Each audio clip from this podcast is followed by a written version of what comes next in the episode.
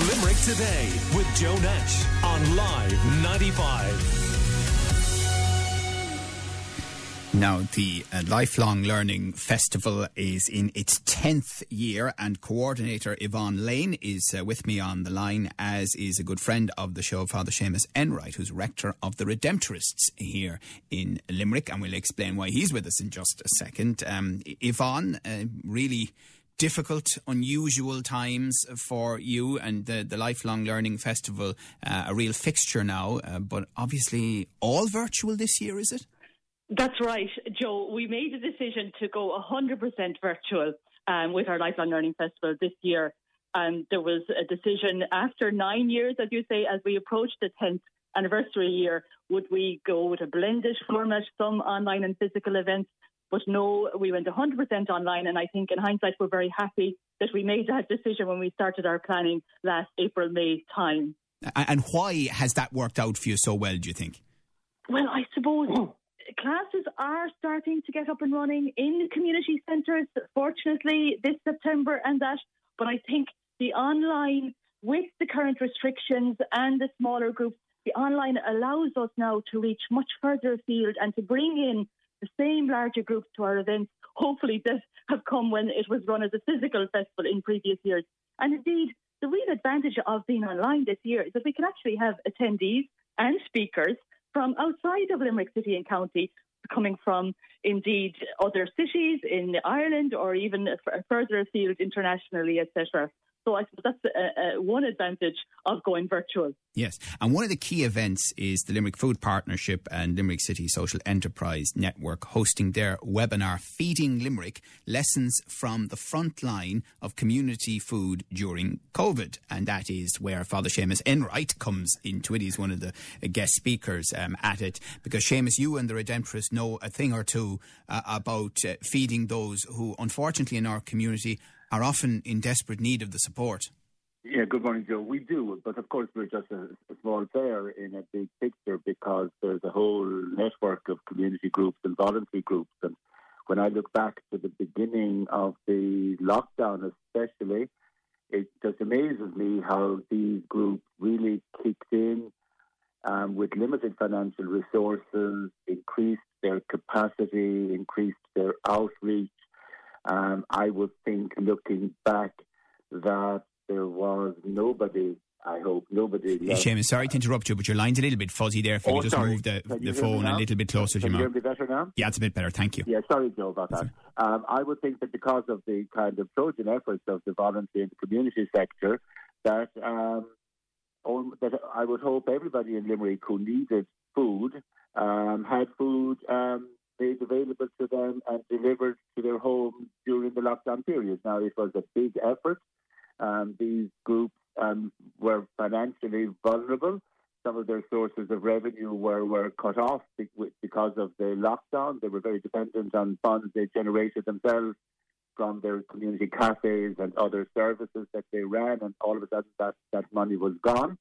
So there was a there was a financial issue there, but people rose to the challenge, and um, I, I, suppose Limerick was fed. I suppose that's what we can look back on and yeah. say Limerick was and, fed. And I mean, I remember hundreds of times mentioning the Limerick COVID 19 Community Response Helpline, just to take yes. one example. Um, mm-hmm. But uh, how fearful are you that we're going to have to have something like that in place again this winter? I, am sure we will, you know, because at the best of times, um, food poverty becomes an acute issue during the winter. Um, people who are managing during the summer don't manage well during the winter. I have this image in my mind that I got from um, Jackie Bonfield in Midwest Simon, that in the uh, normal average winter, there are old people in the city who will have to decide some days whether they're going to light the fire or have their lunch. Now, that's in a normal winter. Now, you can imagine in this kind of winter with COVID still raging, how acute those problems are going to be. And if we have another lockdown, of course, it'll be even more acute. But even without the lockdown, um, I think there there's such an acute food poverty issue in the city all the time, which is accentuated during the winter. That people go to bed hungry in Limerick. This, this enrages me really. Right. And you'll have heard me talking about it before. People Oh, go to bed hungry in Limerick at night. I know, I know. Father Seamus Enright, rector of the Redemptorists, uh, with us uh, here in Limerick, and also Yvonne Lane, who's coordinator of the Lifelong Learning Festival.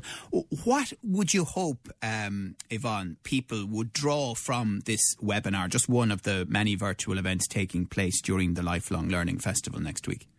Well, I suppose the, the webinar that Seamus is involved in feeding the community, it is lessons from the COVID response and how indeed the many social enterprises like Linda Ledger from St. Munch's Community Centre is one of the speakers as well with Seamus and uh, the, the Redemptorists, how the food partnership and the community social enterprises, how they work to respond to the challenges in helping people that were cocooning or their local communities. And many of our webinars and events, they're, they're not all webinars, some of them are Facebook live streams or YouTube pre recorded videos or Microsoft Teams and Zoom live interactive chats, etc., whether it's dance and music. But many of the events, Joe, have touched on the whole COVID 19 theme. Of course, they have. And for example, um, just for, for the business sector, we're running um, Learning Limerick have a learning in a changing business world happening at 10 o'clock on Tuesday morning, next Tuesday morning, where we have hospitality sector speakers from the Radisson and from the Woodlands, the Irish Hotels Federation, Brian Harrington and Elena Kane Fitzgerald, and also the social enterprise of the Urban Co-op mm. and Steve Colleen from Treaty City Yeah. Brewery, And- who you know well as well. Absolutely. And they're touching on their learning, they're learning for their staff, they're learning for their business, and how they will survive this present challenge of the pandemic, And, and, etc. and you've so much going on. So, where can people go online to find out about all the events? Absolutely. Thank you, Joe. So there's 80 online events, and they're all on limerick.ie forward slash love learning. So the, our council colleagues, limerick.ie, kindly host all of the details on our festival events on that website address, limerick.ie forward slash love learning. So the links to go directly on or to, some of them require pre registration. And the links are, are all detailed and the further details and the descriptions Right. of all those events happening. Very good. Uh, uh, Father Seamus, uh, just one other point, and it is about communions. I mean, again, we saw um, uh, today headlines suggesting that communions and the gatherings around communions are part of the reason for some of the COVID 19 spread uh, that we're seeing. Um, what would you say to that? Well, it's quite disturbing. I mean, I think what's happened in the churches has been very well managed. I heard the Archbishop of Dublin talking about this last week. But people have, I think the church side of the First Communions and the confirmations has been managed very well. The numbers have been limited. The social distancing has been practiced. But afterwards, I think people have been careless and reckless. There's, not everybody, of course. Um, the majority of people, I think, are, are, are, are behaving properly. But there are groups, families who have behaved irresponsibly. And they've had parties and they haven't practiced social distancing. And, and, and, and I think all of these kind of gatherings, not just communion and confirmation gatherings, but all these kinds of social gatherings, um, without any regard for the restrictions and without any regard for the well-being of others, um, are, are, are contributing to the to, to the spread of COVID. Now, the communions and confirmations, um, as I say, I, I, I think from what I know that the church side is very well managed. I think the majority of families are managing them very well and very carefully.